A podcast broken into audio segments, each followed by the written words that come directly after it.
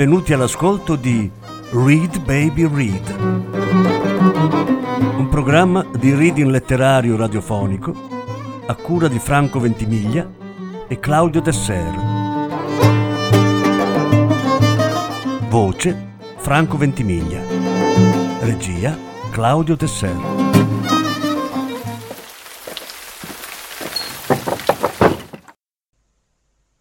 Alessandro Baricco, Novecento. Lettura in quattro parti.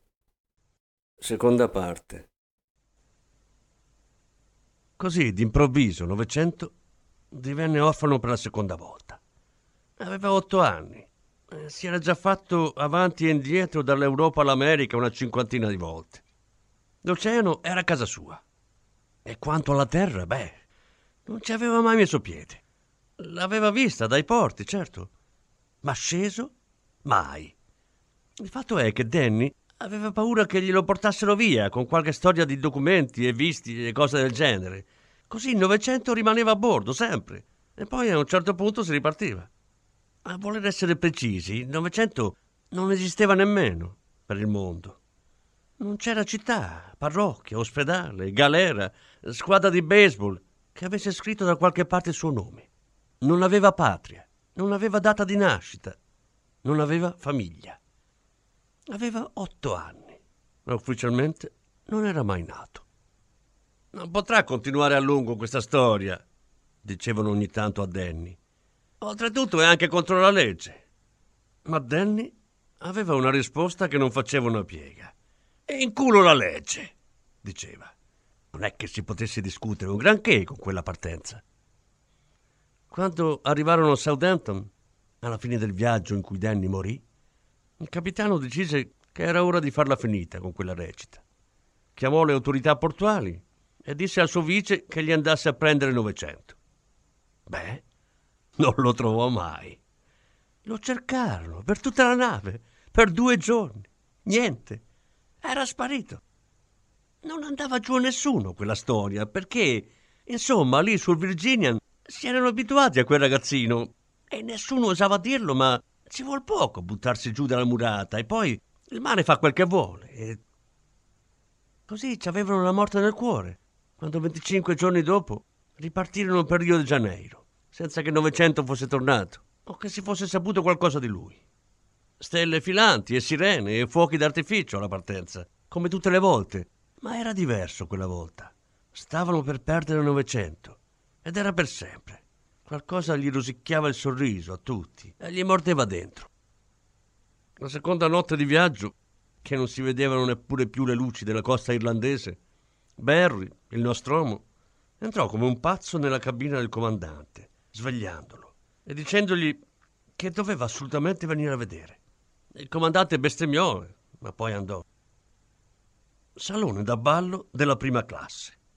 Luci spente. Gente in pigiama in piedi all'ingresso, passeggeri usciti dalla cabina, poi marinai. E tre tutti neri saliti dalla sala macchine. E anche Truman, il marconista, tutti in silenzio a guardare. Novecento. Stava seduto sul seggiolino del pianoforte, con le gambe che penzolavano giù, non toccavano nemmeno per terra. E, come è vero Dio, stava suonando. Suonava non so che diavolo di musica, ma piccola e bella. Non c'era trucco. Era proprio lui a suonare. Le sue mani su quei tasti, Dio sa come. E bisognava sentire cosa gli veniva fuori. C'era una signora in vestaglia, rosa, e certe pinzette nei capelli, una piena di soldi per capirsi. La moglie americana di un assicuratore, beh, Aveva dei lacrimoni così che le scendevano sulla crema da notte. Guardava e piangeva. Non la smetteva più. Quando si trovò il comandante di fianco, bollito dalla sorpresa, lui, letteralmente bollito, quando se lo trovò a fianco, tirò su col naso. Eh, la ricona, dico. Eh, tirò su col naso e indicando il pianoforte gli chiese come si chiama? Novecento. Non la canzone, il bambino. Novecento. Come la canzone? Era quel genere di conversazione che un comandante di marina non può sostenere più di 4-5 battute. Eh, soprattutto quando ha appena scoperto che un bambino che credeva morto non solo era vivo, ma nel frattempo aveva anche imparato a suonare il pianoforte. Piantò la riccona là dove era, con le sue lacrime e tutto il resto, e attraversò a passi decisi il salone. Pantaloni del pigiama e giacca della divisa non abbottonata. Si fermò solo quando arrivò al pianoforte. Avrebbe voluto dire molte cose in quel momento, e, e tra le altre, dove cazzo ha imparato? O anche, dove diavolo ti eri nascosto? Però, come tanti uomini abituati a vivere in divisa, aveva finito per pensare anche in divisa. Così quel che disse fu Novecento. Tutto questo è assolutamente contrario al regolamento. Novecento smise di suonare. Era un ragazzino di poche parole e di grande capacità di apprendimento. Guardò con dolcezza il comandante e disse: In culo il regolamento.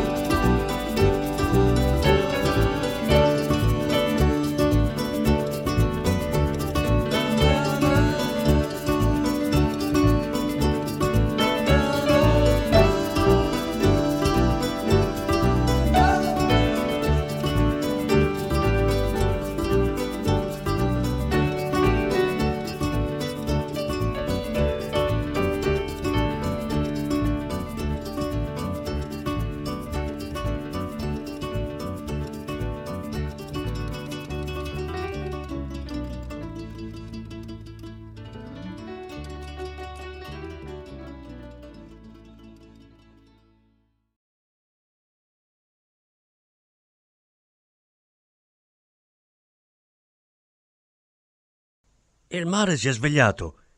Il mare ha deragliato. Scoppia l'acqua contro il cielo, scoppia, sciacqua.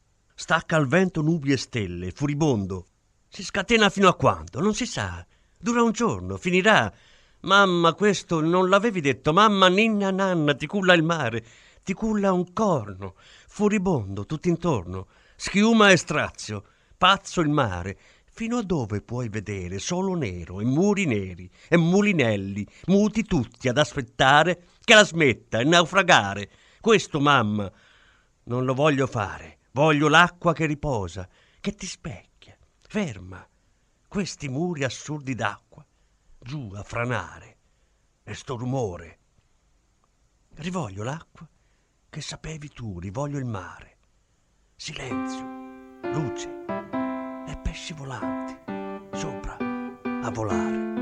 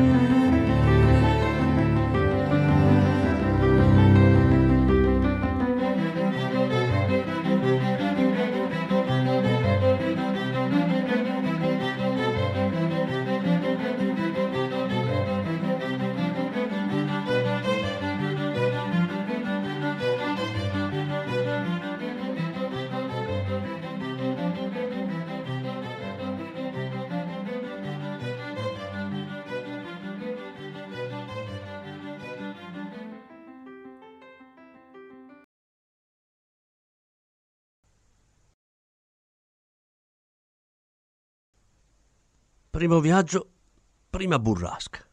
Sfiga.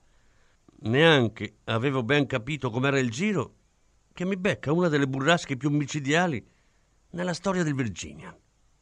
In piena notte gli sono girati i coglioni e via. Ha dato il giro al tavolo. L'oceano. Sembrava che non finisse più. Uno che su una nave suona la tromba. Non è che quando arriva la burrasca possa fare un granché. Può giusto evitare di suonare la tromba, tanto per non complicare le cose. E starsene buono nella sua cuccetta. Però io non ci resistevo là dentro. Hai un bel distrarti. Ma puoi giurarci? Prima o poi ti arriva dritta nel cervello quella frase. Ha fatto la fine del topo. Io non la volevo fare la fine del topo. E quindi me ne andai fuori da quella cabina e mi misi a vagare. Mica sapevo dove andare. C'ero da quattro giorni su quella nave. Era già qualcosa se trovavo la strada per i gabinetti. Sono piccole città galleggianti quelle. Davvero. Insomma, è chiaro, sbattendo da tutte le parti e prendendo corridoi a casaccio, come veniva, alla fine mi persi. Era fatta. Definitivamente fottuto. Fu a quel punto che arrivò uno, tutto vestito elegante, in scuro. Camminava tranquillo, mica con l'aria di essersi perso. Sembrava non sentire nemmeno le onde, come se passeggiasse sul lungomare di Nizza. Ed era Novecento. Aveva 27 anni allora, ma sembravano di più. Io lo conoscevo appena. Ci avevo suonato insieme in quei quattro giorni, con la band, ma nient'altro. Non sapevo neanche dove stesse di cabina. Certo, gli altri qualcosa mi avevano raccontato di lui. Dicevano una cosa strana. Dicevano Novecento non è mai sceso da qui. È nato su questa nave e da allora c'è sempre rimasto. Sempre. 27 anni. Senza mai mettere piede a terra. Detta così, aveva tutta l'aria di essere una palla colossale. Dicevano anche che suonava una musica che non esisteva. Quello che sapevo io era che tutte le volte, prima di iniziare a suonare lì, in sala da ballo, Fritz Hermann, un bianco che non capiva niente di musica, ma aveva una bella faccia, per cui dirigeva la band, gli si avvicinava e gli diceva sottovoce: Per favore, Novecento, solo le note normali, ok? Novecento faceva sì con la testa e poi suonava le note normali, guardando fisso davanti a sé, mai un'occhiata alle mani. Sembrava stesse tutto da un'altra parte. Adesso so che ci stava, in effetti, tutto da un'altra parte. Ma allora non lo sapevo. Pensavo che era un po' strano, tutto lì. Quella notte, nel bel mezzo della burrasca, con quell'aria da signore in vacanza, mi trovò là, perso in un corridoio qualunque, con la faccia di un morto. Mi guardò, sorrise e mi disse: Vieni.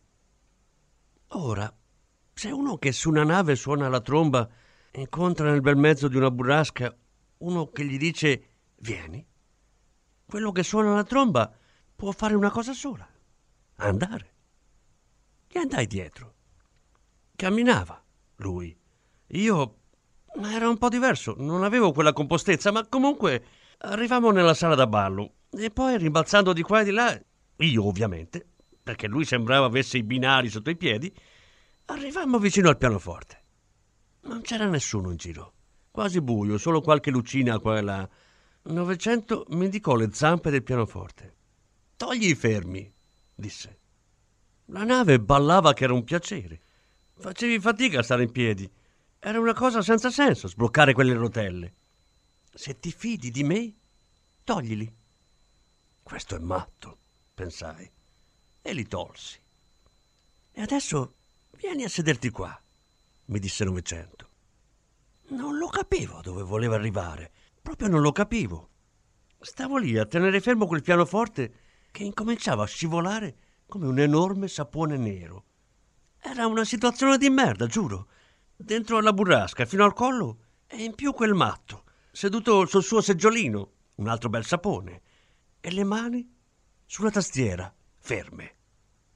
Se non sali adesso, non sali più, disse il matto sorridendo. Ok. Uh, mandiamo tutto in merda, ok? Tanto cosa c'è da perdere? Ci salgo, d'accordo, ecco, sul tuo stupido seggiolino. Ci sono salito. E adesso? E adesso non aver paura. E si mise a suonare. Ora nessuno è costretto a crederci, ma io, a essere precisi, non ci crederei mai, se me lo raccontassero. Ma la verità dei fatti è che quel pianoforte incominciò a scivolare sul legno della sala da ballo e noi dietro a lui, con Novecento che suonava e non staccava lo sguardo dai tasti, sembrava altrove. E il piano seguiva le onde e andava e tornava e si girava su se stesso. Puntava dritto verso la vetrata e quando era arrivato a un pelo si fermava e scivolava dolcemente indietro. Dico, sembrava che il mare lo cullasse e, e cullasse noi. E io non ci capivo un accidente. E il Novecento suonava. Non smetteva un attimo. Ed era chiaro. Non suonava semplicemente. Lui lo guidava quel pianoforte. Capito? Coi tasti, con le note, non lo so. Lui lo guidava dove voleva. Era assurdo, ma era così. E mentre volteggiavamo tra i tavoli, sfiorando lampadari e poltrone, io capii che in quel momento quel che stavamo facendo, quel che davvero stavamo facendo, era danzare con l'oceano, noi e lui ballerini pazzi e perfetti, stretti in un torbido valzer, sul dorato parquet della notte. Oh, yes. Oh, Cristo! Novecento disse che doveva ancora perfezionarlo quel trucco. Io dissi che in fondo si trattava proprio solo di registrare i freni. Il comandante, finita la burrasca, disse: Porco di un demonio! Voi due adesso finite in sala macchine e ci restate perché se no vi uccido con queste mani. E sia chiaro che pagherete tutto fino all'ultimo centesimo. Doveste lavorare tutta la vita, com'è vero che questa nave si chiama Virginian e voi siete i due più grandi imbecilli che abbiano mai solcato l'oceano.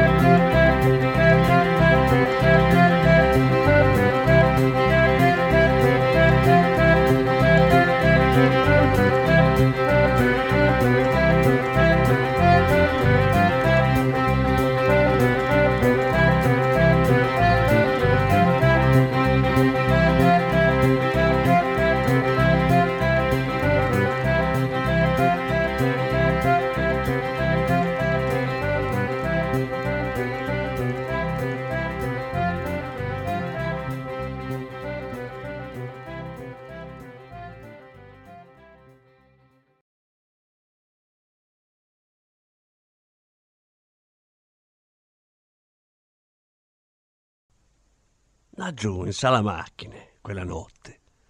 Novecento e io diventammo amici, per la pelle e per sempre. Passammo tutto il tempo a contare quanto poteva fare in dollari tutto quello che avevamo rotto. E più il conto saliva, più ridevamo.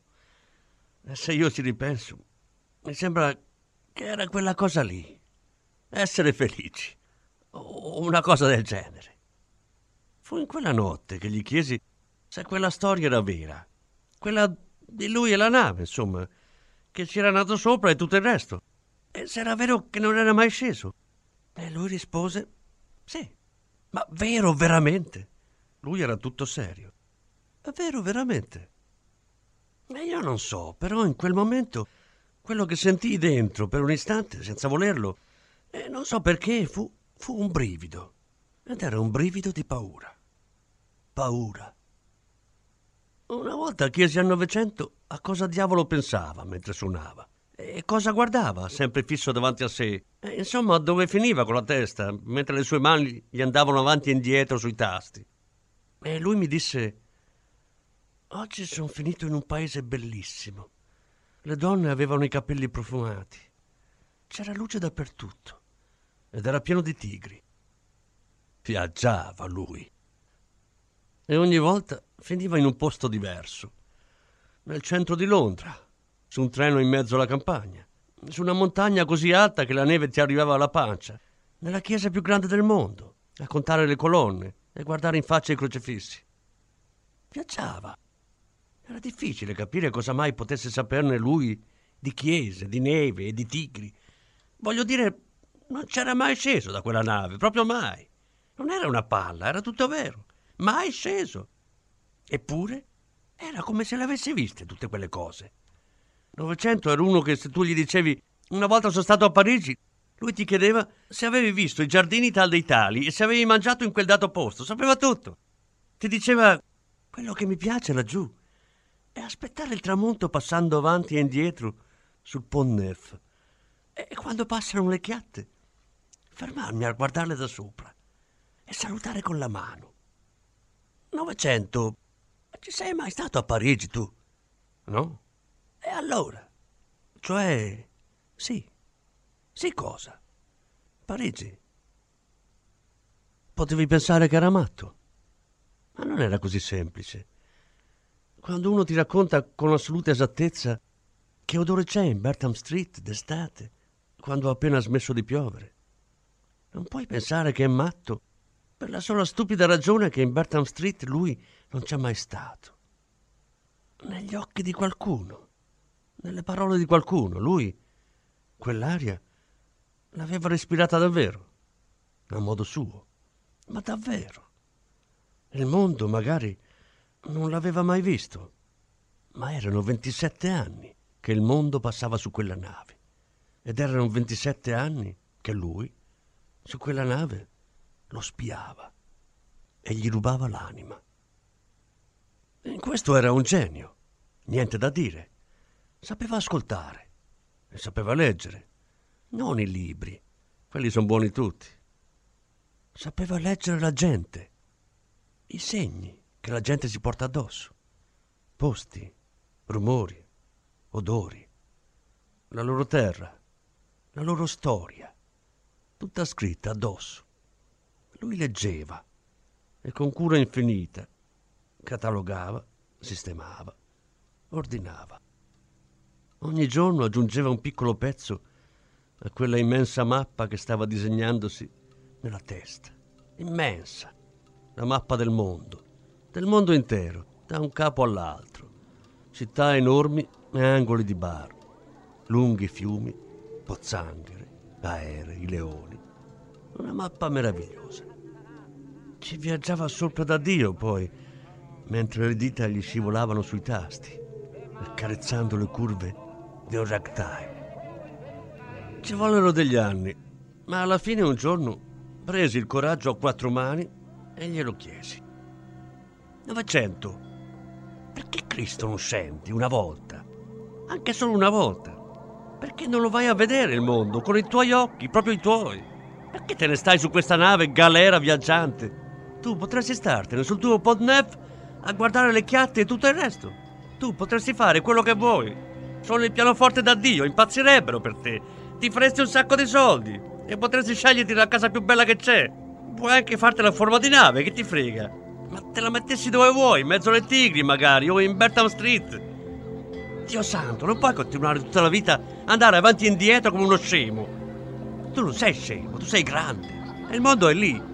C'è solo quella fottuta scaletta da scendere. Cosa mai sarà? Qualche stupido gradino, Cristo. C'è tutto. Alla fine di quei gradini, tutto. Perché non la fai finita e te ne scendi da qui una volta almeno? Una volta sola. 900. Ma perché non scendi? Perché? Perché? Ladies and gentlemen, while our game is being temporarily held up because of rainy weather here at Dodger Stadium, our well-known organist, who is located in the center field stands, is going to entertain you by diddling on his organ.